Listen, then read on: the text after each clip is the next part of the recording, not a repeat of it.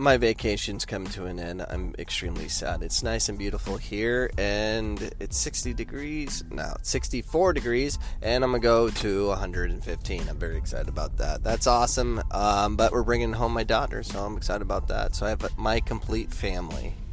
So that is good for me.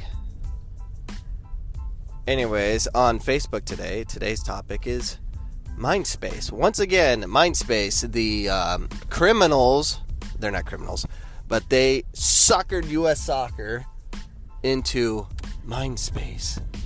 This is where we will teach your athletes how to control their minds through deep thinking and subliminal subliminal yeah subliminal messages that will convince your athletes to be super athletes. That's what they're going to do. They're going to control your minds.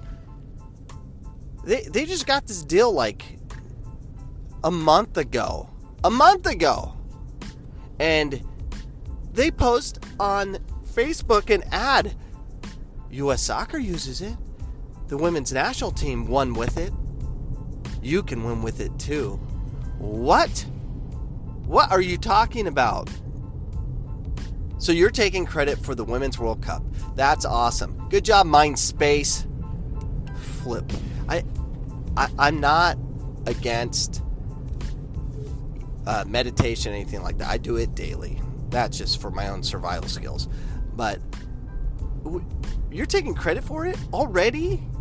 You just got here. You probably you can't even administer your program. Probably doesn't start till August 1st, but you're going to take credit for it because you're Mindspace and you got US Soccer spend 30 40 million dollars on it so the women's team can win the World Cup. What are you talking about?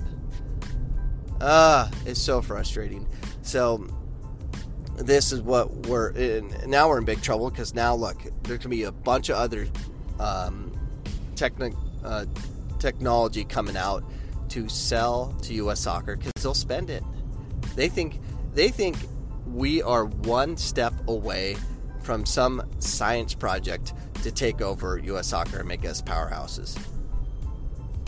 That's how far we're away from winning a World Cup on the men's side. We're just one program away. We're one uh, mind space away or one heart rate monitor away of winning it all. I mean, you, see U.S. soccer. So U.S. soccer, the men's team who played Mexico, and they have, you know, they have the um, heart rate monitor vests on and all that stuff. And uh, and they had this big thing on the back. It's a gps system so they can track even more. In mexico they they have they're wearing the sports bras that show you know their heart rate or whatever they're wearing but not the us the us has the uh, gps system.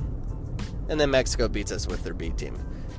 No science project or purchase by us soccer is going to help us be better. What's going to be better is if they spent their money on trying to convince Americans to love the game and keep them in the game, that that would be helpful if we can keep our athletes longer or if we just recruit the soccer communities the i mean when i say soccer communities the real communities actually embrace the game love the game. There you go. Save the money. Just just put some more money into research far as where do you find players in america since we have what 300 million people. No, we have 450 million people live here. Can't figure it out. Why we're losing to countries that are not big as Phoenix, Arizona. So, yeah.